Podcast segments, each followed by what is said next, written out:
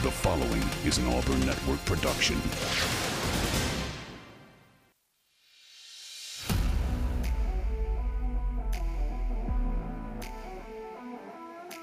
You are on the line. Live on ESPN 1067, Auburn Opelika's sports leader. Online at espnau.com or on the ESPN 1067 app. To be on the line, call in at 334 321 1390 or toll free at 888 382 7502. You are on the line with Jacob Goins. You're on the line here on ESPN 1067 Auburn Opelika Sports Leader. Happy Thursday, everybody. Hope you're doing well on this Thursday, August 10th, 2023. And speaking of 23, that's how many days away we are from the kickoff of Auburn football. It's a gorgeous day here in the Auburn Opelika area. Hope you're all doing well on this Thursday. This is On the Line, the show that tells you like it is and holds nothing back. I'm Jacob Goins with you for the next two hours right here on ESPN 1067. Well, it's been a very, very busy day uh, for me. Uh, started over this morning over uh, at the football facility where Auburn had practice once again. Uh, they had a media viewing window today after a day off yesterday. And so, uh, going to talk about that a little bit today. Talk about what I saw. Talk about some of the notes about uh, who was running with which team, right? First team, second team, third team, all that good stuff. So we'll definitely talk about that today uh, and talk about some interesting notes from from practice today. Uh, we got to see about 30 minutes of it. I'd say about uh, about 20 minutes of that or so, maybe 25 was was actual practice. Saw some stretching and stuff as well. But um, we'll talk about a lot, a lot of that today uh, about what we saw as we get closer and closer to the start of the season. We're 23 days away, folks. 23 days. I mean, it's crazy how fast.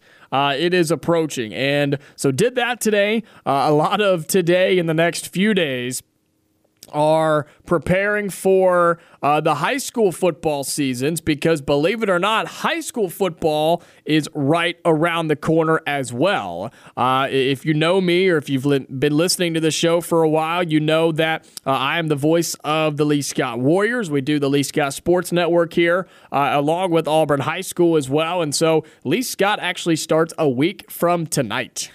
Yeah. They start their first game a week from tonight at home against Chambers Academy. So, uh, lots to get done between now and then. So, that's where a lot of my focus has been trying to get all that done. Uh, Auburn High School, they start uh, the week after that, along with most of the other schools uh, in the area. So, uh, they will be playing Hoover on the road to start their first game. And we broadcast the Auburn High School Sports Network here as well. So, lots going on around the stations. It's a good time to be here, though, uh, getting stuff set up and ready for us to be the official flagship of the uh, in the Auburn Opelika area of the Auburn Sports Network. So we're working on that stuff as well. So lots going on around here, but. It's a great time to be here. It's the best time of the year. It is finally football season. So, we'll talk about practice today and what happened this morning uh, with the uh, f- uh, fall practice again for Auburn. Also, want to take a look today at the preseason coaches poll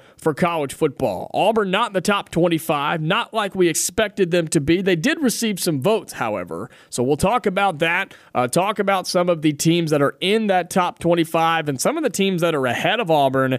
Um, I don't necessarily agree with. And so we'll talk about that some today as well. Plus, it's Thursday, which means Chris Gordy, host of Locked On SEC, will join us coming up in hour number two. That'll be at 3.30, giving us updates from all over the SEC and fall practices, the quarterback battles, maybe some injury updates, the biggest storyline. So should be a great conversation with him. We're going to have a fun show today. And so I want you to be involved with today's show as well on the phone lines. They are open all the way up until we talk to Chris Gordy in hour number two. So if you have comments, questions, concerns, something you want to talk about, let me know. I want to talk to you about it as well. 334 321 1390 is the number to put you through to me. 334 321 1390 on the phone lines. You can call in, be a part of the show, and be on the line. And so, as we jump into this thing, uh, again, I mentioned Auburn. We are 23 days away from the kickoff of Auburn football. They had practice this morning once again, and in the viewing window that we were able to see, uh, we got to see the offense run their basic uh, routines, right? Everybody line up and just run a basic play and and see just kind of see how everybody looks, kind of getting warmed up a little bit. And some of the notes from practice this morning, um, you had some interesting groups, I would say, when it comes to the offense, and a lot of that had to do with the receivers. Now, does that mean this is what we're going to see on day one? I don't think so, but it was interesting, and we're going to get into that. So uh, it is important to note that Payton Thorne was out running the ones once again. Uh, he, we know, and we talked about this yesterday.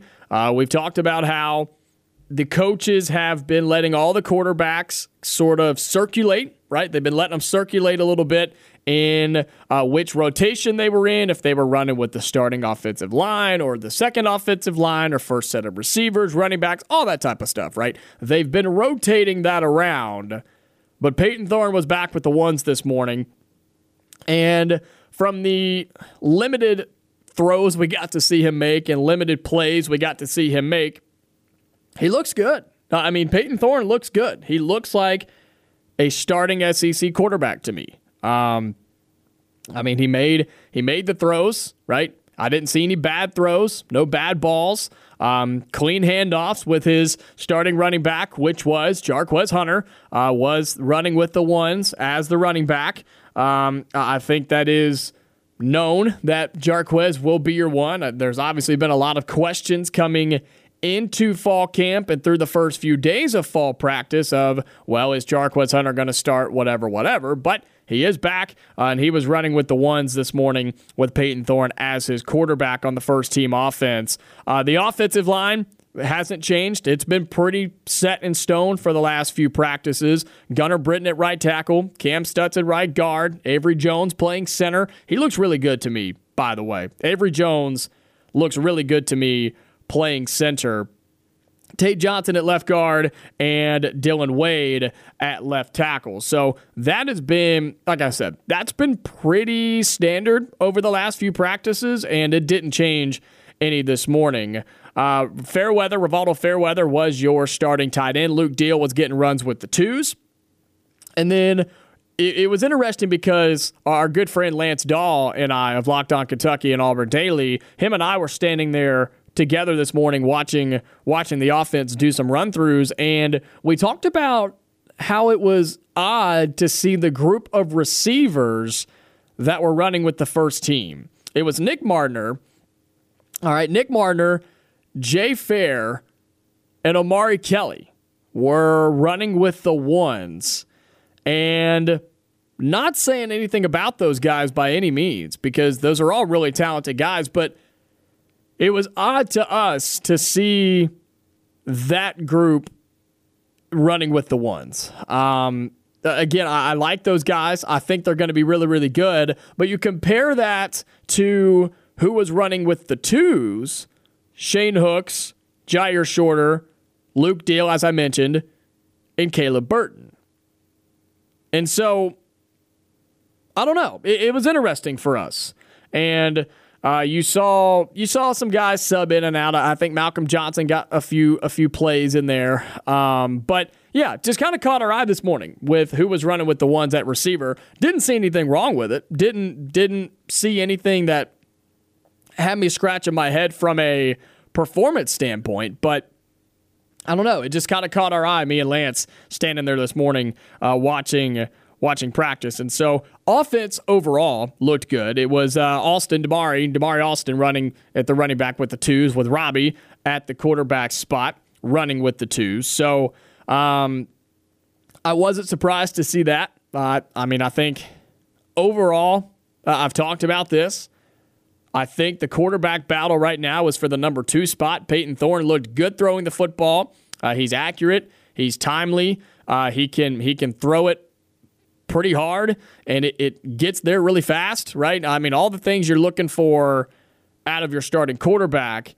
And I just don't think, I haven't seen anything that's going to change my mind that he won't be your starter, right? The battle, though, is Holden Geriner and Robbie Ashford for number two. And Holden Geriner looked, he looked good again. I've said it before, and I saw it again this morning at practice. He has the best looking football, he has the best looking throw.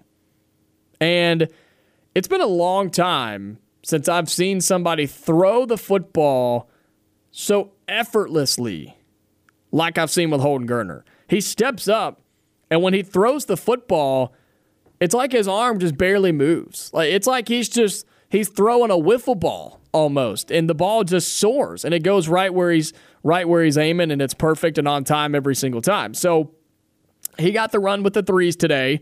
Um, Robbie had a couple of running plays. There were a couple, you know, good handoffs for Damari and inside. Uh, you saw Sean Jackson got a few runs in this morning as well. The big bowling ball that he is. Um, and during the time, I will say this: during the time that Auburn was stretching this morning, I was standing there uh, with the running backs, and man, I talked a lot about them yesterday and how I feel they're going to be one of the best rooms in the country. I, I firmly believe that. They look good. They look really, really good. They're big, they're physical, they're fit, right? They are not afraid to get down and dirty, I don't think. And that's exactly what you're looking for from an SEC running back room. And the depth is unbelievable. It's unbelievable. So I'm excited about that group as well. Did we see anything today at practice that just blew our minds? No, not really. I'll be honest with you. Nothing today was just like, wow, I can't can't believe I saw that. Can't believe this person was here or this person was there, whatever. Um, wasn't a whole lot of just shock and awe today, but it was another good viewing window. And I think that they're I think this is a talented team. I talked about this yesterday as well. I think they're a talented team. I think they are a well knitted team, and I'm interested to see where this team goes. Uh, but practice this morning, it was your it was a routine practice, and I talked about uh, and I mentioned this yesterday how the coaching staff we see what they want us to see, right? They see what they want us to see, but overall there were no miscommunications. There were no bad throws. There were no dropped balls. There were no fumbles, anything like that. And they weren't doing anything super crazy, but there were no miscues. Even Caleb Burton. Remember, I talked about him after the first or second practice, maybe the second practice, we got to see how early on he was sort of struggling getting down when he was supposed to be on the field and which rotation he was with and when to be in where. Didn't see any of that today with him. Didn't see any of that at all. He was right where he needed to be each and every time. And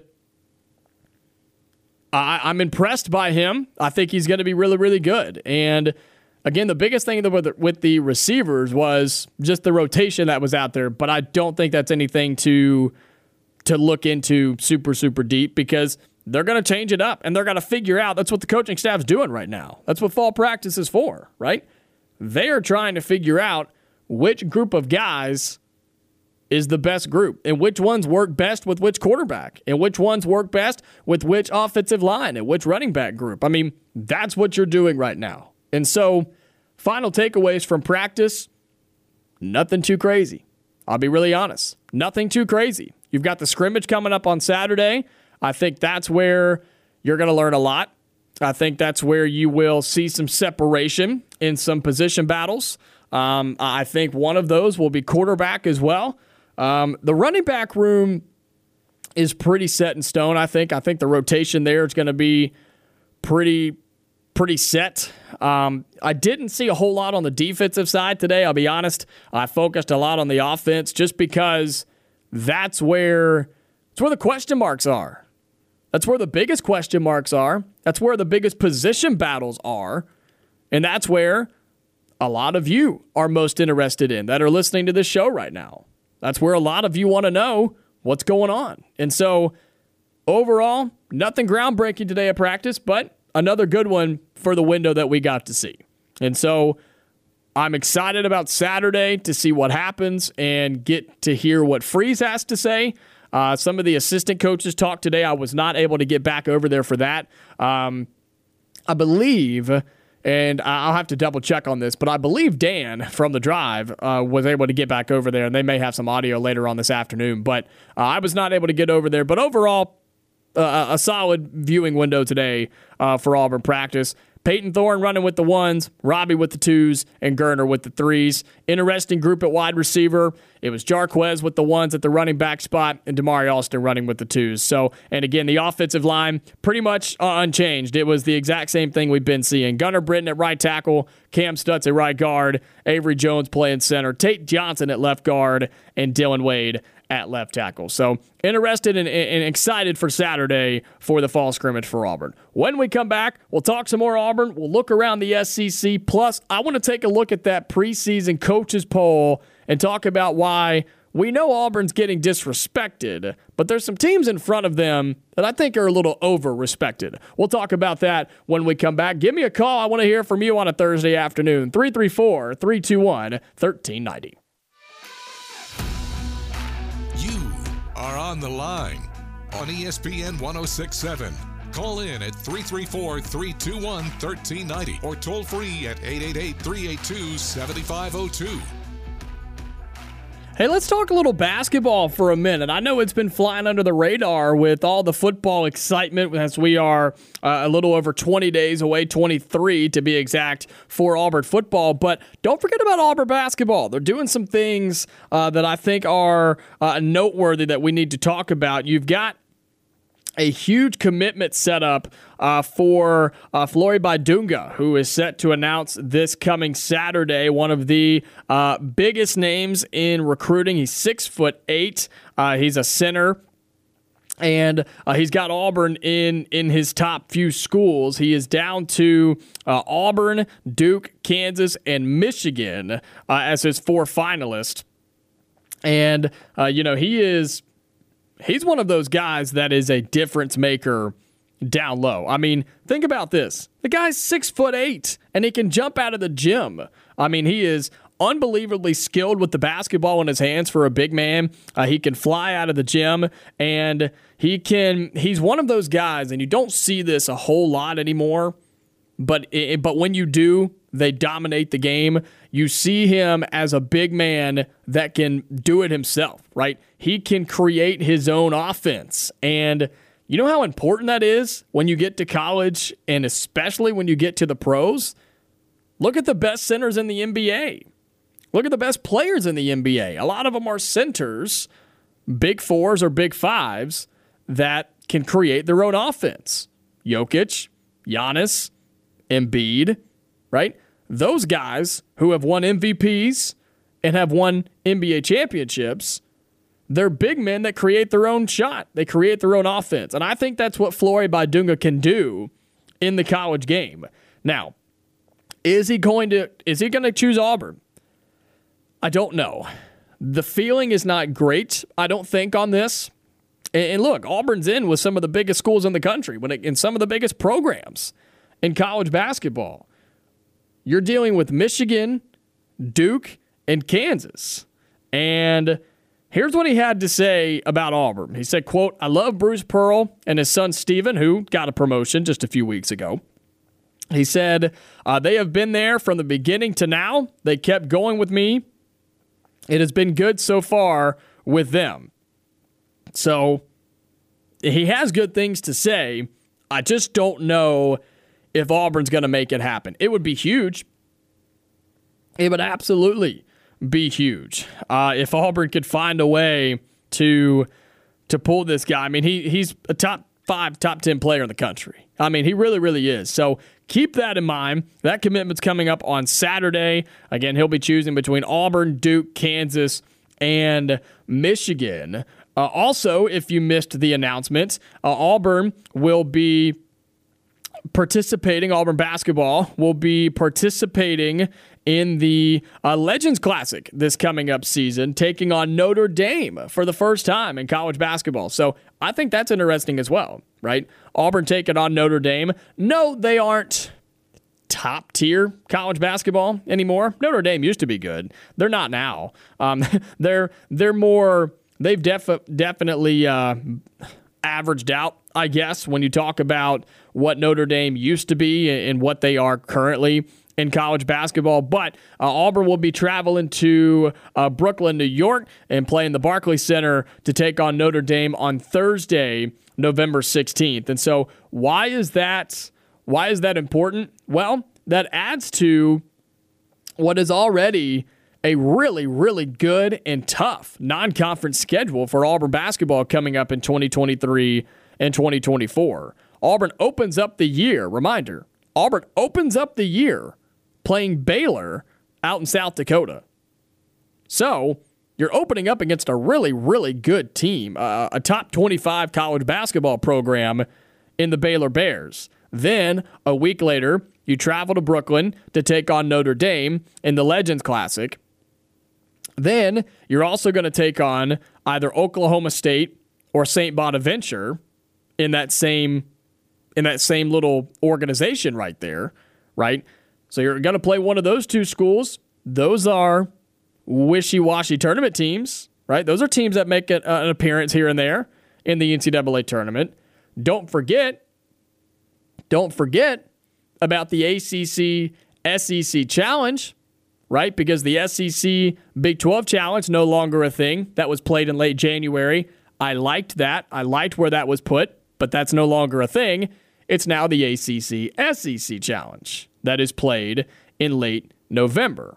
And Auburn's playing Virginia Tech. They get that game at home inside of Neville Arena. And when Carter was still here, we talked about when these matchups were released and how they really just dropped the ball on these, honestly. I mean, they did. They just dropped the ball on these matchups in the ACC SEC Challenge. And Auburn, out of all of the teams they could have gotten, they got one of the worst ones. They got Virginia Tech. Is anybody excited about Virginia Tech coming to town? I'm not. I mean, I'll go, and it'll be an exciting game because you've never seen them play. But Auburn easily could have gotten Virginia. You could have given them Syracuse, could have given them Duke or North Carolina or somebody, somebody halfway decent in the ACC. But either way, it's a it's a big name school. I wouldn't say they're a big name basketball program by any means. But you continue to look down the list. Indiana in the holiday Hoopsgiving over at State Farm Arena in Atlanta. That's a big game. That's a huge game. And no, Indiana isn't winning national championships, but they just have one of the best players in college basketball in Trayce Jackson Davis. And they're still a legitimate basketball program. Is Indiana a blue blood anymore? I don't think so, but that's still a really good team, and it's a good program and a great test for Auburn early on. And then you play UNC Asheville on December 13th over at Huntsville in the Rocket City Classic. So, all that being said, Auburn's playing some some solid non-conference games against big name schools. Baylor, Notre Dame, possibly Oklahoma State or St. Bonaventure, Virginia Tech, Indiana, UNC Asheville. Teams that make appearances and make noise in March. And folks, this is going to be a really, really good Auburn basketball team. The talent is there on this team, the depth is there on this team. And guess what? They can actually shoot the basketball, they can score. They can score, they can shoot, they can run, they can play defense. This is a really good basketball team. So don't forget about them if the football season starts to get exciting because basketball is not too far behind them when it comes to getting started. They start on November 7th. Start on November 7th. I'm about to look it up on how many days until uh, November 7th. And let's see. According to according to Google, how many days until November 7th? 89. 89 days. That's not very long for Auburn basketball. I'm excited about that season as well. That's going to be a lot of fun when Bruce Pearl and the guys get back on the hardwood, opening up with Baylor on November 7th for the 2023 2024 college basketball season. When we come back, we'll look at the preseason coaches poll for college football, where Auburn ended up, and some of the teams ahead of them. I just don't get it. We'll talk about that when we come back. Give me a call on the phone lines 334 321 1390. More of the Thursday edition of On the Line when we come back.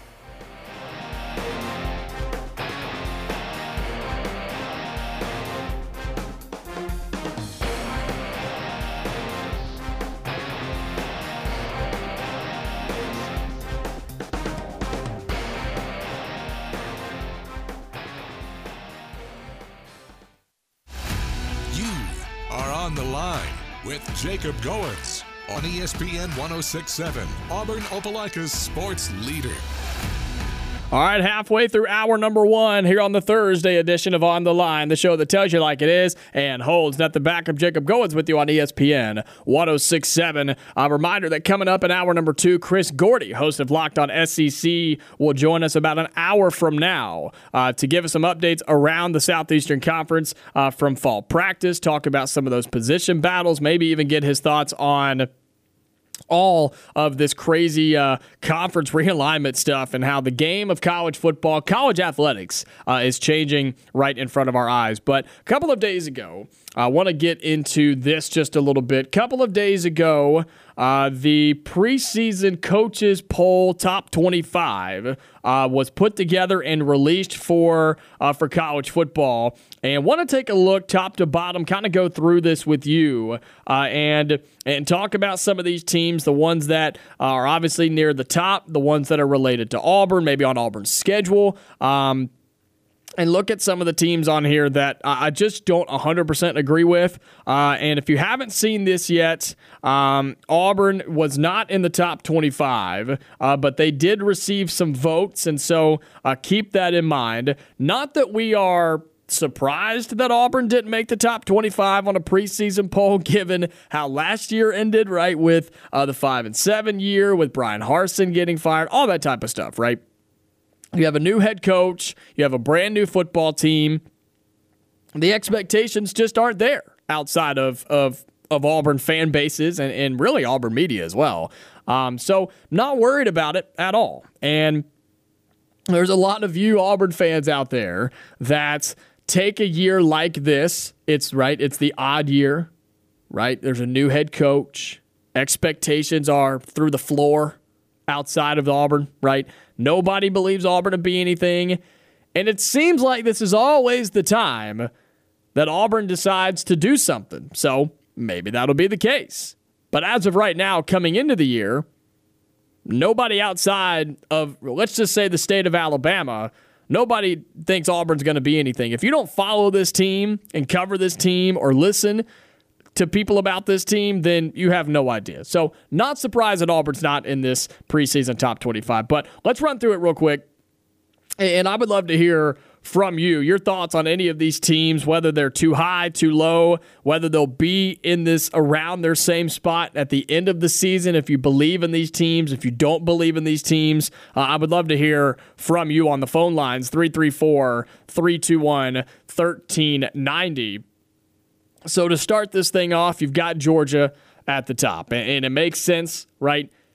Back-to-back national championships. Uh, the talent is is through the roof. They've got more players and more five stars, and they know what to do with. Uh, Kirby Smart has proven himself to be a fantastic coach, and he's proven to be one of the best in the game. Now, they better get their off-field stuff figured out. Let me just go ahead and say that Georgia better figure it out off the field because Kirby's got a great thing going in Athens right now, and he could lose it by the snap of a finger if he doesn't get the off field stuff figured out. So it, it's crazy to see this stuff happen, and it's the same thing that's happening over and over and over again, but they got to get it figured out. And I'm sure a lot of you saw that the staffer that was involved with the accidents a while back. She was fired and was suing Georgia. She was suing the university and they fired her. So, the crazy situation going on there. This could be this could be a really big turning point for Georgia football if they can't get all this off-field stuff figured out because There's a lot of things that made Nick Saban and Alabama very successful, and you could sit here for hours and hours and hours and talk about what those were. But one of the biggest ones was discipline. Discipline within his program. Players didn't get in trouble at Alabama, and if they did, they were off the team. They were off the team, and it didn't matter. No questions asked, moved on. And that's what was an underlying thing that made Nick Saban and Alabama so successful for so long. So, sure, Georgia's got back to back national championships, but if you can't keep guys out of trouble, it's not going to last very long. But coming into this year, they're at the top as they should be. You look down this list, and uh, you've got Michigan at number two. I like this Michigan team. I think this is probably, without a doubt, it's the most talented team that Jim Harbaugh's ever had. But it could be one of the most talented teams Michigan has ever had. And don't forget, Harbaugh is suspended the first four games of the year due to some NCAA violations. But if you look at the Michigan schedule, it might be the easiest Power Five schedule in college football. I mean, it is so it's so bad. It's so bad that those four games you won't even notice Jim Harbaugh's gone. East Carolina, UNLV, Bowling Green, and Rutgers. Cool. That's it. That's all you got. Michigan's going to be fine without Jim Harbaugh, and I think they're going to have a really good year. And I think they will be better than Ohio State. Now, will they be battle tested by the time they play the Buckeyes in late November? I don't know. So we'll have to find out. But you got Michigan there at two, Alabama at three. Seems a little high to me. And and I say that because we don't know who's leading that team on offense. We don't know who the quarterback is. And you can't sit here and tell me that there's enough talent surrounding whoever that quarterback is for you to have the confidence for them to be the number three team coming into the season. There's no shot. They're top 10 because of that talent around the quarterback.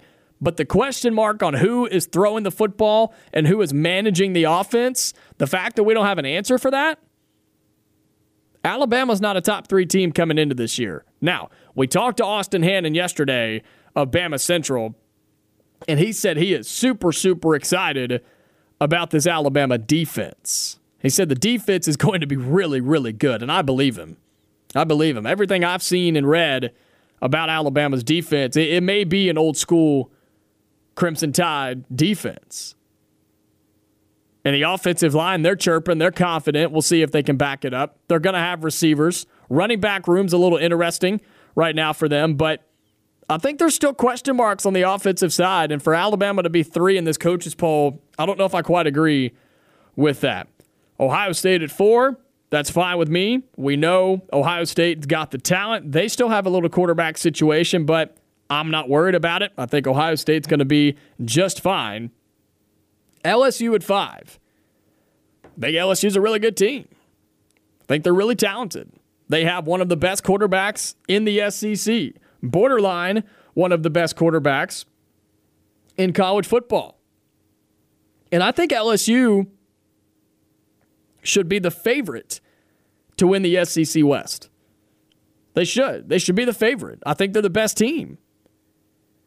And I think they're borderline the best team in the conference. Now, of course, I say that, and they'll go 8 and 4 and have a couple bad losses on the schedule, but I think LSU is a really, really good team. And I think Brian Kelly knows it. I think he knows it. I think he knows he's got the talent, he's got the coaches, he's got the scheme, and he's got the confidence, and so does his team. And I think LSU is going to be really, really good. You look at how this rounds out the top 10 USC at six, Penn State at seven. I just don't know. Penn State gets this every year, right? They get the hype every year. They get a big win or two every year, but they also lose a game or two every year. And so they've just never gotten over the hump, right? They're always there. Penn State's always there, and they're always a threat but they never can get it done to be a legitimate contender at the very end. I'm interested to see if he can if he can do that because they're basically the third best team year in and year out in their own conference behind Ohio State and Michigan. They're always the third or fourth best. They can't ever get any farther than that. They can normally beat a big team like Ohio State, but they always lose a game that they're not supposed to. So I'm curious to see if they can get over that this year. Florida State at eight. Carter, when he was here, talked about his love for Florida State this year, how he thinks they are going to be very, very talented. Clemson at nine. I just don't know. I just don't know. They've been so good in such a crappy conference for so long. For so long. I just don't know what they're going to look like. I think Florida State's better than them. I think Florida State is better than them. And you have Cade, uh, I think Cade Klubnik is their quarterback, right? I don't know if he's going to be able to to be a top 10 team for Clemson. I don't know. We're going to find out. We're going to find out. And then Tennessee at 10. I'm higher on Tennessee than a lot of people are. There's a lot of people that think Tennessee takes that step back this year. I don't buy it. I don't believe it. I think Tennessee is still really, really good. I think they have the best quarterback in the SEC in Joe Milton. And I think he's going to light it up this year. It's going to be about the defense for Tennessee because the Vols are going to score. They're going to score 40 points a game. But the problem is, and you've seen this a lot in college football now, the problem is you have to score 45 because your defense is giving up 40 because it's a huge offensive game now. Right, Terry? I know you're listening. It's a huge, it's offensive now. And so just because you can put up 40, the defenses are struggling to hold people back like they used to.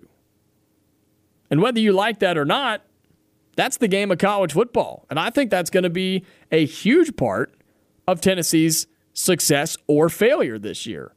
Can the defense hold offenses, especially in the SEC East, where I hmm, you can make an argument. You can make a really, really compelling argument that the offenses in the SEC East, the top five offenses, are better than the top five in the West. You can make an argument. You've got Spencer Rattler in South Carolina. You have Joe Milton at Tennessee. You have Devin Leary at Kentucky.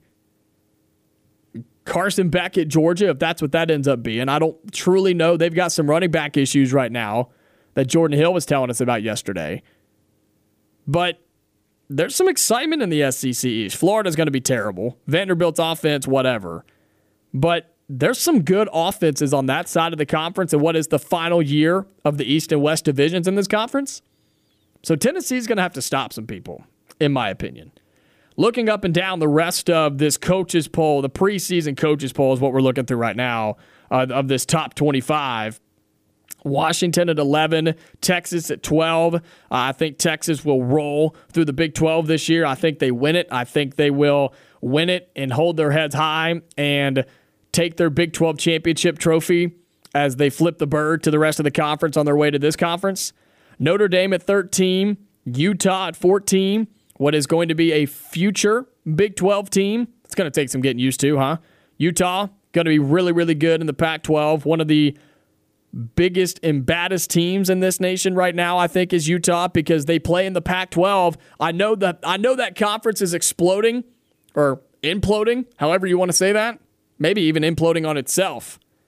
I know that conference is not going to exist in the next few years, but that conference this year is going to be really, really good. The Pac 12 may be the best conference in college football this year, top to bottom, because you have a team like Utah who sits at 14, Oregon who sits at 15 in this poll, Oregon State who sits at 18 this year in this poll right now. There's some good teams out there, man. USC who sits at number six. Like, the Pac 12 is going to be better this year than it's been in a long time. Washington at 11. There's a lot of good teams there this year. And I hate to see it all fall apart. It's going to, and it is. It's already happened.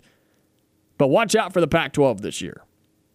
Utah at 14, Oregon at 15, TCU at 16. That's just a huge question mark because They lost so much. They lost so much on a team that made it all the way to the national championship game. We know what happened, but they lost a lot. So I just don't see TCU. I see this being a humbling year for the Horned Frogs there in the Big 12. Kansas State 17, Oregon State at 18. Sneaky team in the Pac 12, the Beavers are. Sneaky team, the Oregon State Beavers. Watch out for them, I'm telling you. They may not win that conference, but they'll finish top four, and they'll be in it till the end. And the Pac 12 may run into the problem it's run into in the past where they just beat themselves up and they just hurt themselves in the final year of a four team playoff. They may end up holding themselves out of it again because everybody's so good out there where they all just beat up on each other. They've done it so many times. You've seen them do it, and you've seen the Big 12 do it. I think it could happen again this year. Oklahoma at 19, North Carolina 20. I think they have room to grow. Wisconsin at 21. They've been a top tier, top half Big Ten team. Luke Fickell there, year one. We'll see what Wisconsin can do. Ole Miss at 22. I know there's a former co-host of mine that would hate that the fact that they're in the top 25 and, and thinks they're going to have a really bad year. Tulane at 23, good for them. Texas Tech at 24, don't agree. Texas A&M at 25. We all know what the wild card that Texas A&M is. Again, Auburn not in this preseason coaches top 25. Don't expect them to be there, and it may take a little bit for Auburn to get ranked this year. But I think if you start with wins over UMass, Cal, Samford, and somehow you can go on the road and beat Texas A&M, you'll be a ranked team before Georgia comes to town. And I think that's a very, very fair statement to make. And I think it's a doable accomplishment for this Auburn team in 2023. We'll come back. We'll wrap up hour number one. Again, phone lines are open. We'd love to hear from you. 334 321 1390. We'll wrap up hour number one on the other side. You are on the line on ESPN 1067 online at espnau.com or on the ESPN 1067 app. Got a couple of more minutes here in hour number one of the Thursday edition of On the Line on ESPN 1067. A reminder coming up in hour number two. Uh, we'll talk some more about Auburn football practice. If, if you missed my uh, recap from what I saw over there this morning, uh, be sure you stay tuned for hour number two. I'll talk about what I saw, some of the notes who was uh, rotating with which team on the offense. That's what I watched primarily today. Uh, watched some of the defense just for a hair, but uh, mainly watched the offense over there this morning. So uh, if you missed that an hour in this hour, uh, be sure you stay tuned. I'll lead off hour number two with that, and then. Uh, Chris Gordy, host of Locked On SEC, uh, will join us as he does every Thursday. That'll be at 3:30. So that's what's coming up in the second hour. But a few more minutes here, and I was looking back through this list of this top 25 again during the break and, just trying to look at some of the teams that I think could drop and rise as the year goes on. Like if we're if we're sitting here in January, right? And we were to pull this list back up and be like, okay, what were the biggest changes, right? What were the biggest difference makers? Who rose the most? Who fell the most? Uh, from this particular. And th- look, this is just the coach's preseason top 25. Is it the most diehard, just have to listen to this thing in the world? No. But it's a list and it's something for us to get excited about and and start making lists and start comparing teams as we get closer and closer to the season. And so I was looking at this and some teams that really stick out to me that I think are going to fall farther than where they are right now. I look at Penn State. I just don't, I'm not confident in them. I'm not. I'm not confident in Penn State to be, to get over that hump like I talked about.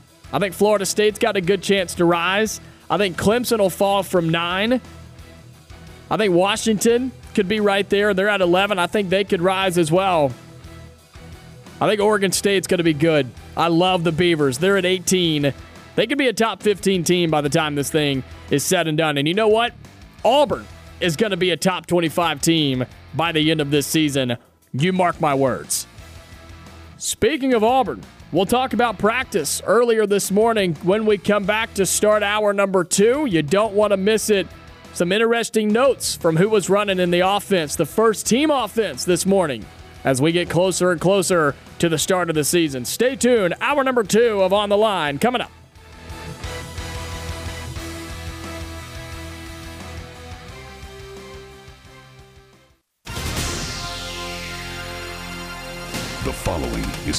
Network production.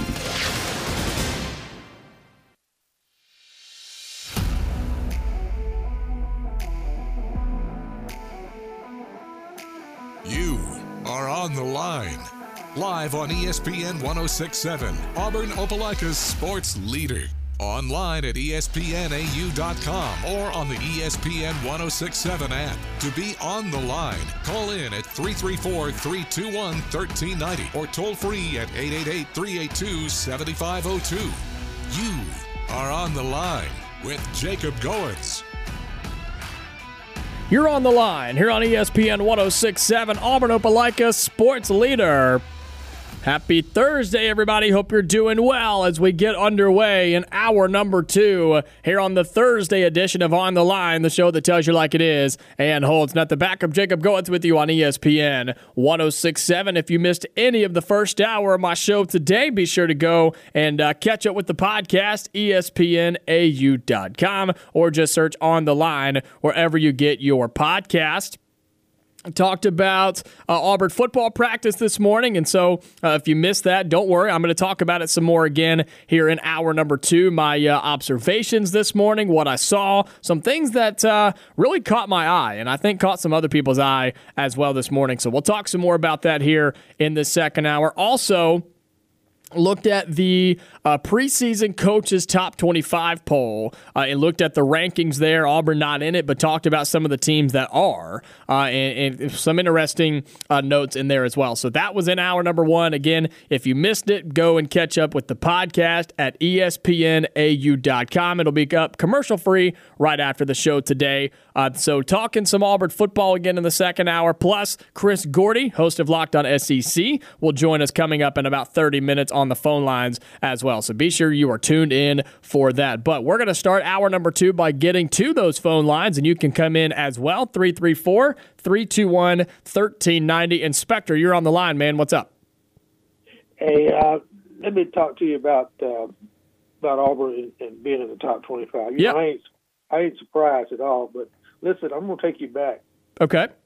2012 was one of our worst years, maybe in 60 years, okay? Yep. Um, then we hired Gus. You know, Gus. I don't know if he was. I can't. I, I can't recall whether he was re- totally responsible or not. But he had two five stars on his recruiting class, and uh, the similarities. You know, everybody wants to compare Gus with with Freeze, right? Mm-hmm. But you know, that first year of Gus, he had two five stars, basically like like uh, Freeze has today. All right. With that being said, Gus took a team that was 0 and 8 in the conference in, in 12 and took that team to the national championship. Unfortunately, we lost to FSU, but with that being said, it's not impossible. I mean, it's it's very likely that Auburn can actually repeat history here. Yeah, yeah. You know, it's funny that you bring that up because I actually uh, I mentioned that in the first hour. You know, I, have heard a lot of Auburn fans talking in this offseason, Spectre, especially as the season gets closer, and, and that preseason poll kind of helped them talk about this. You know, it's a first year head coach, right? It's a it's a new system. Expectations are non-existent right now. It's an odd year, right? Which we know what happens on odd years. Auburn getting Georgia and Alabama both at home. Uh, and it seems like this is always the situation where Auburn goes out and does something magical, right? Auburn goes and does something that's completely unexpected of them to do. And you're absolutely right. 2013 was the last time that that really happened, where I think Auburn was coming off the worst season in history. And yeah, they go all the way to the national championship game. You have Nick Marshall, who could do some really special things, and of course, a couple of miracle plays later. And and yeah, some really uh, fun things happened that year. Yeah, absolutely. I mean, it's ironic that it's exactly 10 years. Yeah, isn't it? I know. Isn't that crazy to think it was 10 years ago? And both first, first year coaches and both coaches are friends, and similarities are, are alike. You know, a lot of people argue that point that they're they're not, but some people say that Freeze is Gus 2.0. But, uh, with that being said, I'm, I'm really anxious to see what this team can do. I, I believe they can do it. Yeah, and, and, I think I think it's going to be a good year, Spectre. I really, really do. I mean, look, I'm not expecting two of the craziest plays that ever happened in college football and Auburn to go on and, and play in the national championship game or anything, but I'm also not expecting doom and gloom five and seven like people outside of this state and conference are trying to say about Auburn. So uh, I think from what I've seen and from what I know, and what we've already seen off the field, I mean, it, it's really hard for me to expect Auburn to not have a somewhat good year in year one under Hugh Freeze. Yeah, you're right. Now, I remember back in 2013. I mean, we a lot of all of Auburn fans had the same outlook that you know seven, eight wins at most, and shoot, here you are in the national championship. Yeah, and and it's crazy because I think there's a big group of fans right now that maybe feel that before Hugh Freeze came in and did what he's already done, I think before Auburn hired a coach, when Harsin was fired and Auburn was in just a horrible place. I mean, there were a lot of Auburn fans, and I'm not saying they're wrong. They they thought that this program was in a worse spot than it was coming out of that 2012 season, and and they had an argument for that. Yeah, that's right. That's right. Exactly right. But anyway, I want to get that in for you. Yeah. Change all right. Appreciate it. Yeah, appreciate it, man. I appreciate you calling in, Spectre. 334 321 1390. And before we talk about practice, I want to talk about that a little bit as well, because that's a really good point. And, and I did bring that up in the first hour because, again, Auburn fans have started to, not all, but a lot of them have started to put those different puzzle pieces together about, hey, remember the last time we had all these different situations?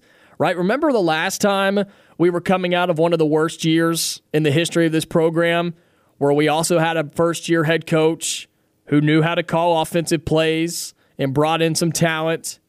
And it was an odd year where we get Georgia and Alabama at home. Do you remember the last time we did that? Is what Auburn fans have been saying. Oh, yeah. It's what Spectre just talked about, is when you went and played Florida State in the national championship game, and, and ultimately you should have won. So it's hard it's hard for Auburn fans to not notice those things. And I'm not saying you're wrong by any means. It's it's a lot to expect that, and I don't think anybody's truly expecting that. But I think it's wrong to expect Auburn to be a bad team this year. I think it's wrong to expect it just to go absolutely poorly this year. And you look at what media outside of Auburn are saying, just look at how the media voted at SEC Media Days. They've got Auburn finishing sixth or seventh in the SEC West. That's flat out wrong. That is flat out wrong. Now, I voted with a little bit more optimism and said Auburn was going to finish third. But I think they're going to finish third, fourth, bottom. Uh, the worst would be fifth for me in the SEC West. I, I just don't see a situation where a combination of Ole Miss, Arkansas, and Mississippi State are all better than you. I, I don't see that. Or two of those three are better than you. I don't see that situation playing out this year. I think Auburn's an eight win team. I really do. Before the season starts, as we sit here 23 days away, I think Auburn's an eight win team. And you know what? That's a great first year under head coach Hugh Freeze. Now, are some fans' expectations going to be higher than that because of what happened in 2013? Yeah, they are. And that's unrealistic. That's unrealistic. That's not supposed to happen, right? That was not supposed to happen in 2013. And the only reason it did was because Auburn pulled off two of the greatest college football plays in the history of the game. That wasn't supposed to happen. And I do believe, and you know what? I think I'm in this boat. After the Bryan Harsin era, with how that went down, all of the controversy that was happening, all of the all of just the the dark days that Auburn went through, the Penn State game, right? All of the other games that Auburn lost while he was here, all the stuff happening behind the scenes while he was here, the investigations that were happening while he was here. To me, in my personal opinion, and I've been I grew up during both. We all went through both. I think that was a darker time than what Auburn was going through coming out of the 2012 season, which by wins and losses was the worst season Auburn has ever had. But there wasn't a ton of optimism coming out of 2012, but I don't think it was just so bad as what we were going through with Harsin when he was leaving and when he was gone because man, it just seemed like there was nothing Auburn could do. And I think there's a lot of things that play into that. And I think a lot of it has to do with the fact that not only was Alabama still winning national championships, Georgia jumped in and, and they were winning a couple as well. Let's get to the phone lines once again 334 321 1390. You're on the line. Who am I speaking with? Hey, this is Shane. Hey, Shane. What's up, man? Hey, man. I just want to chime in. Um, a couple, couple of things. Um, you know, if you go back to Tuberville, Tuberville in 04 should have won national championship. Some some some claim it because of USC. Uh, uh, Chizik did win a national championship. Gus played for one. So so besides Harsin, the last three coaches we've had pretty good coaches, and and I, I kind of take offense to like the the criticism of Gus Malzahn because his first few years, you know, were were awesome. You know, he his problem was he could not adapt. Correct. He had a he figured out a scheme and he was amazing at it. But as it four or five years later, people were figuring it out. Rules changed, and now he could not adapt to to to to, to counteract that. Mm-hmm. Now, if if Freeze is Gus 2.0, that's a good thing because that means he's an upgrade. That means, I mean, Gus Malzahn took us to a championship. He he, to, you know, he had several good years where where we're you know we're in the thick of it. So I don't think see that I don't I don't see the criticism of Gus. I, I, I really hate it because I I loved Gus.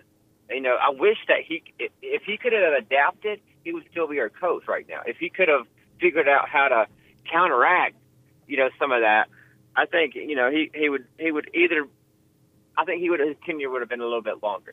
Yeah, if, yeah. If, I think you're. I think you're right. You're 100 percent accurate on on the fact that look, Gus Malzahn, he brought the hurry up, no huddle offense to the SEC, and nobody had really seen that before. I mean, he brought high school football to the SEC, and it worked. I mean, literally, he brought he brought a fast paced high school football system to the SEC and it worked. And that's why he was able to go to a national championship game. And, and that's why a quarterback like Nick Marshall was able to be so successful here. But you're 100% right. He didn't adjust. When other people figured it out, when rules started changing to basically hurt that type of play, um, he, he didn't adjust. He was going to run that stuff until he was going to run it into the ground until it died. And that's pretty much what happened. Now, I will say to this, Shane, his recruiting tailed off as well, and I think that yeah, was a was big part of that. it. His his recruiting, he hit the ground running hard, but it sort of tailed off as time went on, and Yeah, you I saw that with where the recruiting class was when he left. So I think that has a lot to do with it as well.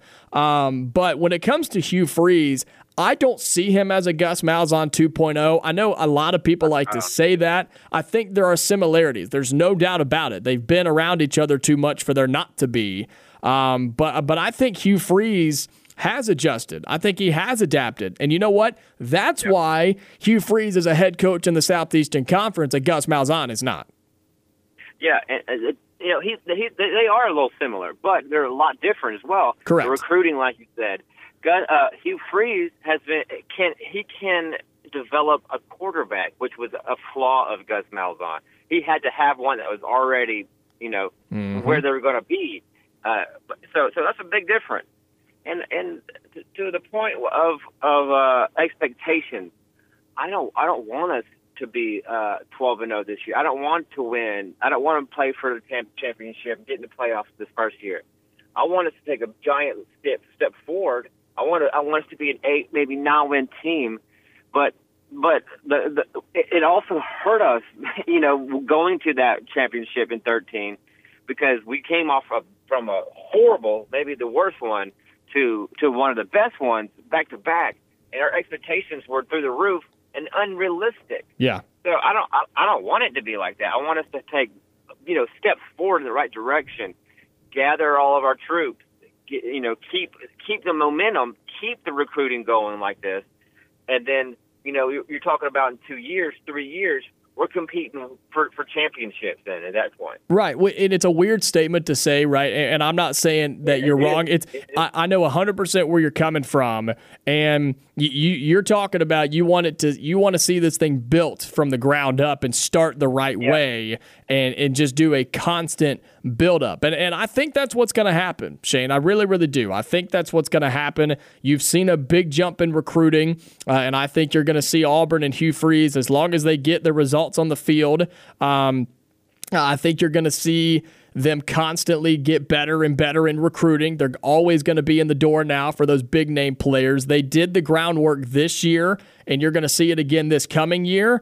And then they will always be in the door. They won't have to work three times as hard as everybody else to make up ground for the previous coaching staff, right? So I think recruiting's going to be taken care of. And then I 100% get what you're saying on the field. And the biggest thing for me, and you sort of alluded to this, that I've been talking about in 2023. No, I don't need a national championship. I don't yeah. need you to play in the playoff. I'd like to see it, sure, but I don't need that. What I want to see is you get some wins, beat somebody you're not supposed to, and compete yeah. in every single game you play in. I'm tired of Auburn getting smacked in a game that they're supposed to be in, like Penn State. Auburn needs to compete and get better every single game this year. Yep. Win the games that we're supposed to win and pull off an upset this year. That would be success. And if we're getting better each game, like, you know, uh, improve each game to, to where the recruits are seeing that yep. that, are, that are that have not committed yet. Oh, these guys. Uh, okay, I can I can take them at their word now because they're backing it on the field. Right. That's how you do it. And, yep. and, and so yeah, I'm excited. I I mean, if we win every game, I will not be upset. but that's right. but but you know, I just want I want some something. I want to watch it and be proud that this is my team, not not getting blown out by Georgia every time every time we play. Yep, I, I think there's a lot of people that are in agreement with you, Shane. Where, where you go, buddy? Yep, appreciate the call, man. 334 321 1390. And one thing, too, uh, I think that plays into this. Not only do do we want to see the team get better week in and week out, because look, that's what good, great college football teams do. I mean, you hear coaches talk about it all the time, and it's not just coach speak, it's the truth. You want you're supposed to get better every single week. That's what makes a championship level football team. Is you get better every single week. But not only do I want to see the team get better, I want to see players get better every single week. I want to see the starting quarterback get better as the season goes on. I want to see the offensive line improve as the season goes on. Right? I want to see the linebackers if they miss a play in week 1 when that same situation pops up in week 4 on the road at Texas A&M they make that play right? When a safety misreads a play and gets beat deep on a throw against Cal 3 weeks later against Georgia when that happens they read it properly and they pick off the football right? I want to see those things as well. And I feel like we haven't seen that in a long time around here. I feel like we haven't seen guys get better during their time at Auburn. And the quarterback situation, in the quarterback conversation, is a whole other branch off of that. And Shane mentioned it about Gus, where if he didn't have the best quarterback in the country, then it didn't matter because he wasn't going to get any better when he was here. I promise you that. And so I'm ready to see players get developed. And Shane was talking about recruiting. That's where you're going to see recruiting take a jump. Sure, the wins are great. The atmospheres are fun, but at the end of the day, the players want to get better. They want to leave high school and go to a college football program that's going to make them better and ultimately put them in the NFL. That's what they want. And if Hugh Freeze and this entire coaching staff, who's built out a great coaching staff, if they can show improvement in their position groups and in each individual player, that's where you're going to see recruiting take the biggest jump, which will then lead to more wins, playoff berths, and hopefully national championships. 334 321 1390. A couple great phone calls. We'd love to hear from you as well. Uh, we'll talk some about practice today before we get to Chris Gordy of Locked On SEC at 3:30. All that coming up here on the Thursday edition of On the Line. Are on the line on ESPN 1067. Call in at 334 321 1390 or toll free at 888 382 7502. All right, back inside the studio here at ESPN 1067. That was a fun conversation. I'm glad we uh, glad we went down that road. Had a couple of great phone calls as well. Just talking talking expectations, right? Talking about the expectations for this Auburn team uh, in 2023, Auburn football, that is, and how there aren't a lot of expectations, and that's okay. That's okay because now all of us, the ones that cover it, the ones that write about it, the ones that talk about it, and you, the fans that watch it, get to go into it and just watch and see what happens. And sure, we we want to see we want to see some wins, right? We want to see Auburn beat the teams they're supposed to, and like I said, beat the ones you're supposed to, get an upset somewhere, beat somebody you're not supposed to beat, and be competitive. Don't get blown out. Don't let Penn State 2.0 happen to you. If you do that, Auburn fans are going to be okay. Even a 7 and 5 year and all 5 losses are competitive, I think you'll be okay. Show promise, show improvement, and everything will be just fine. So, speaking of that Auburn football team, got a couple of minutes here. Uh, I went to practice this morning. Uh, we got the uh, another media viewing window today, and I only have a couple of minutes, so if you missed me talk about this, I had a whole 30 minutes on it earlier today in hour number one. So be sure uh, you go and catch up with the podcast later today after the show, commercial free at ESPNAU.com. Because coming up, Chris Gordy of Locked On SEC is going to join us on the phone line. So uh, if you want my full breakdown of practice, go catch up with the podcast later on today. But just to quickly recap, uh, sort of what happened this morning at practice. Uh, Payton Thorne was back with the ones uh, at the quarterback spot. He was uh, throwing throwing with the first team offense. Um, not super shocked by that. Uh, he was throwing with the ones. Jarquez Hunter was his running back. Uh, the offensive line was the same that it has been over the last couple of, of practices, and I think it is pretty set in stone. Gunnar Britton at right tackle, Kam Stutts at right guard, Avery Jones at center, Tate Johnson left guard, and Dillon Wade at left tackle. Uh, you had Rivaldo Fairweather was your starter tight end with the ones. You had Luke Deal running with the twos. Uh, but the the the thing that really caught my eye was the wide receiver core that was running with the ones. Uh, it was it was Jay Fair, Amari Kelly, and Nick Mardner who were running with the ones. And that was interesting to me because I don't think that's who you're going to see in game one as your go to starting receiver core. But maybe they're just switching it up a little bit, showing us a little something different and, and mixing up the receiving group to see who works best with who. So that's what really caught my eye. I watched a lot of offense today, not a ton of defense. As I said in the first hour, wasn't anything too crazy happening today at practice. Didn't see anything that just I was rushing back to the studio to tell you, right? But some promising things that I saw. Quarterbacks look good. Robbie had some good throws. Geriner had some good throws. And so did Payton Thorne running with the ones. We'll recap the show and wrap it up talking a little bit more football. But again, if you missed me talking heavily about practice today, you can catch up with the podcast after the show. But hey, don't go anywhere. Chris Gordy, host of Locked On SEC, joins me when we come back. We'll get the biggest storylines around the conference and figure out who's playing where when it comes to conference realignment in college football. Don't go anywhere. Chris Gordy of Locked On SEC joins me when we come back.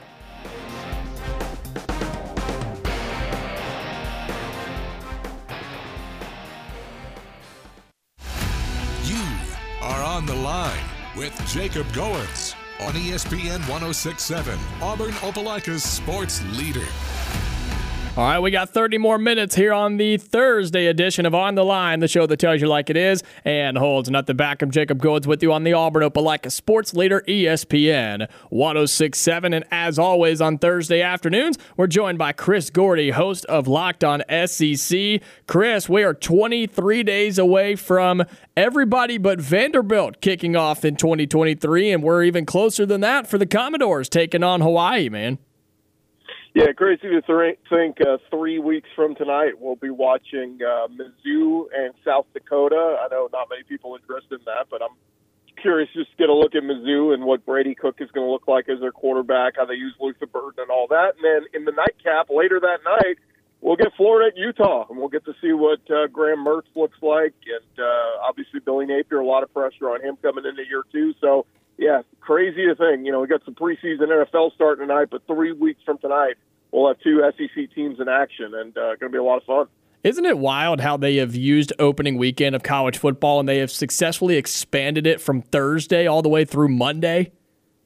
Oh yeah, and and I'll actually uh, be down there. My my wife got us tickets for uh, LSU Florida State. Oh, so I'll be- nice. I'll be checking out that one in Orlando, um, you know, week, week one. But now, now all the frustrations of having to plan out how I'm going to stream all the games on Saturday from a hotel and all that. So we're trying to figure all that stuff out. But uh, no, it's going to be a lot of fun. And yeah, I mean, they it, it, it's been great with the NFL moving to three preseason games instead of four like it used to be because they've basically cleared the way. That week one, they get out of the way for. Uh, you know, week one of college football, and you know it's Labor Day weekend and all that. So pretty cool that they take full advantage of it. And, and I wouldn't be surprised if we get, keep getting bigger and bigger headline games that weekend. Well, Chris, you are uh, one of the best in the business covering the Southeastern Conference and fall practice going on everywhere in this conference. Uh, tell our listeners what the uh, biggest storylines are around the SEC from all the different fall camps happening right now in college football. Yeah, it's funny. I mean, the, the Alabama quarterback battle, we, we still don't really have much clarity on it. I, I talked with my guy at Alabama. He he says he thinks, in his opinion, that Tyler Buchner is out of the race and that this is a two two horse race between Ty Simpson and Jalen Milroe.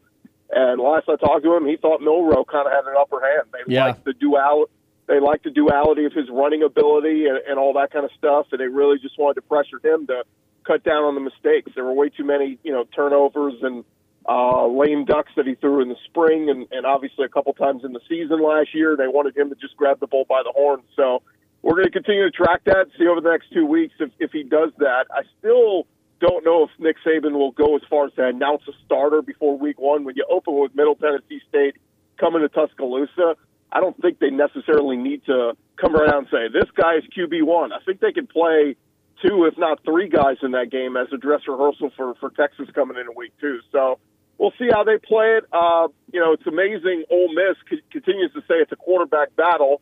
Yet every time they put out social media, it's always uh, Jackson Dart is the is like the first picture they put out. So it's just funny that uh, you know that they haven't named a quarterback. Uh, Spencer Sanders is supposedly still battling, but they they put out on social media constantly pictures of Jackson Dart. So I'm like, I guess he's starting. I don't know. You know, they haven't really announced it, but we did hear that you know he looked very good throughout the spring, cut down on his turnovers, and you know they they've got a huge deep wide receiver room. That that's what kind of opened my eyes watching some of the clips from Ole Miss the other day.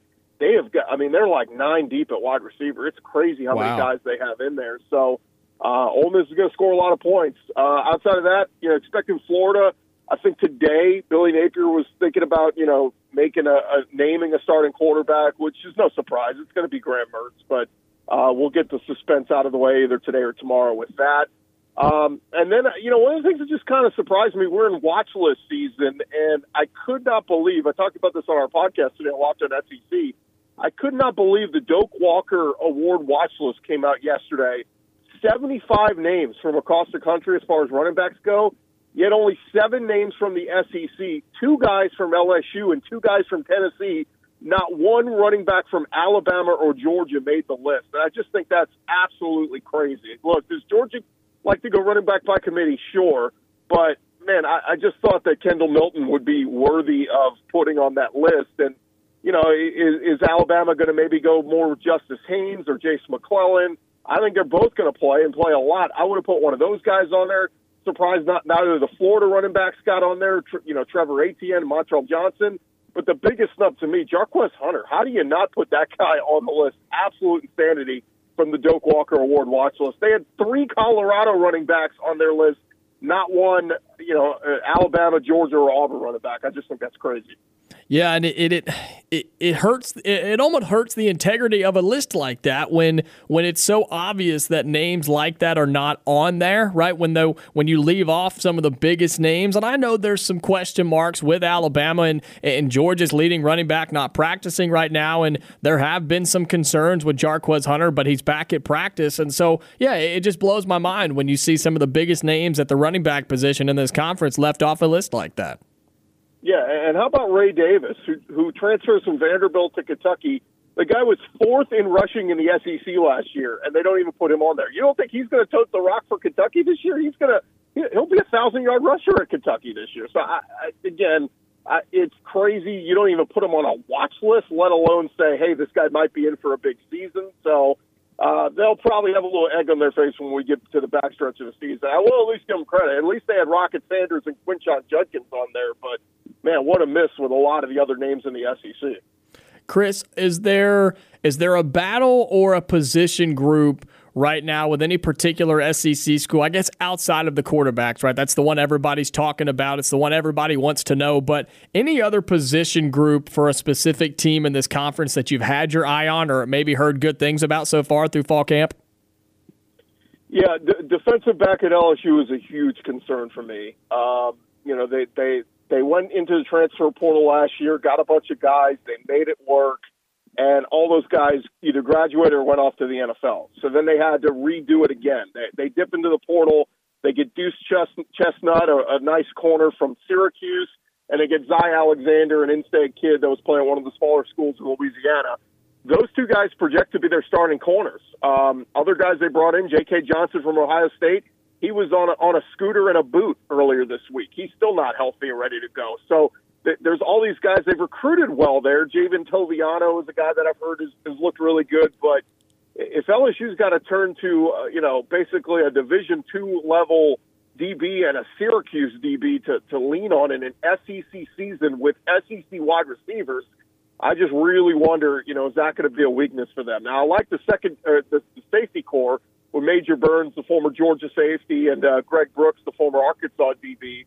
I think they're fine at safety, but man, big questions at corner for LSU, and they're, they're loaded at every other spot. I mean, linebacker is is, is good. Uh, you know, defensive ends they loaded up in the portal. The interior is probably the best in the SEC when you talk about Big Maason Smith in there with Mekhi Wingo, uh, and obviously everything they bring back on offense with Jayden Daniels and Malik Nabers and all those guys back. My one biggest concern for LSU is DB, and from the early reports through the first few days of camp, uh, my guys down there were telling me LSU's receivers are eating, and and and again, maybe that's just LSU's receivers that good, but man, it, it could be a big big problem in that Florida State game if they can't uh, if they can't cover and, and take away the deep the deep ball, then uh, they might be in for a shootout on uh, a couple Sundays from now. So that's one of the big concerns for me. Uh, other than that, South Carolina, still watching that offensive line. I still don't trust them.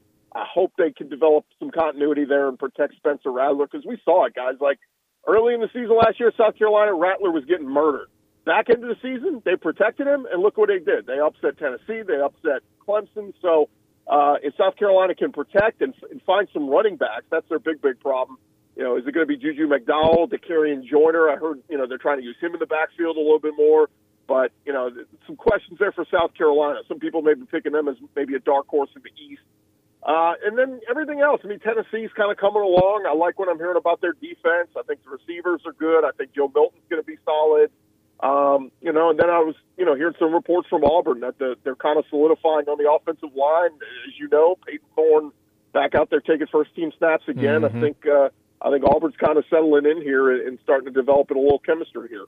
Yeah, we're speaking with Chris Gordy, host of Locked On SEC. He joins us every Thursday here on ESPN 1067. I was going to ask you about Auburn, what you've seen or heard. I don't I don't think you've made a trip down here yet. I haven't seen you walking around the facility, but uh, what have you what have you been seeing online and what have you been told so far about Auburn in fall practice? Yeah, uh, my my plan was to get around this this uh, these couple weeks leading up to it, but now with uh, going to Orlando, I think that's kind of throwing everything off here for me. But uh, no, a few people I've talked to have said that they like what they've seen. You know, I think there was a little shock uh, from some people on day one when they went out there. Payton Thorne was running with the first team, and Robbie Ashford was running with the third team. And I know Hugh Freeze comes out and says, "Ah, don't read anything into it. Everybody's going to rotate and all that." But uh, you know, it's been a handful of days, uh, you know, now through camp where Payton Thorne's been running with the ones, and I- I'm curious to see who those starting receivers are going to be. I know Yeah. Nick Mardner, you know, figures to be one of those guys, but that's the spot I've heard that they've been kind of rotating a lot with the first and second team units and all that. I think we we get wild when we hear a Caleb Burton, an elite level receiver, comes from Ohio State. We just, you know, a lot of people I think just automatically penciled him in as a starter, and then they see him running with you know second and third team at times. I think a lot of people are like, okay, well maybe maybe they're trying to make him earn it, or maybe he's just not ready. Maybe the other guys are better. So uh, the receiver is, is definitely a big big spot for Auburn that that can really make or break how successful this offense is going to be. And uh, you know, the more and more reports I hear about the creativity that that they're trying to work in, the wrinkles on offense, I do, I do think Robbie Asher is going to play a role in this offense. I think there are going to be design plays where they get him in there. I think he's just too he's too good of a runner not to use his abilities, and um, you know he might be an X factor in this offense. And you know maybe they get down to some- goal line plays. We see Asher come in with some packages for him. Would not surprise me. So I'm excited, man. Again, Auburn is is kind of like playing with uh, you know playing with with house money here, where I don't think they really have anything to lose, but. I'm excited to see how creative Hugh Freeze and Philip Montgomery get uh, as they go along because I think they just got so many weapons they just don't know how to use everybody in what spots yet. Yeah, we were uh, over at practice this morning for the media viewing window. Payton Thorne was running with the ones at the quarterback spot, Jarquez Hunter at the running backs, but the receivers is what I've talked a lot about today, Chris, because there was it was a whole different group of guys. They've been they've been moving them around just about every single day, uh, and, and I guess it's just trying to figure out who's going to be the best in which situation and which scenario, right? I mean, it's it's there's a lot of talent in that room. I think when it comes to Auburn's wide receivers, but there's still a, few weeks left to try to figure out who's going to be running with the ones and catching the football from what we assume is going to be Peyton Thorne as the starter.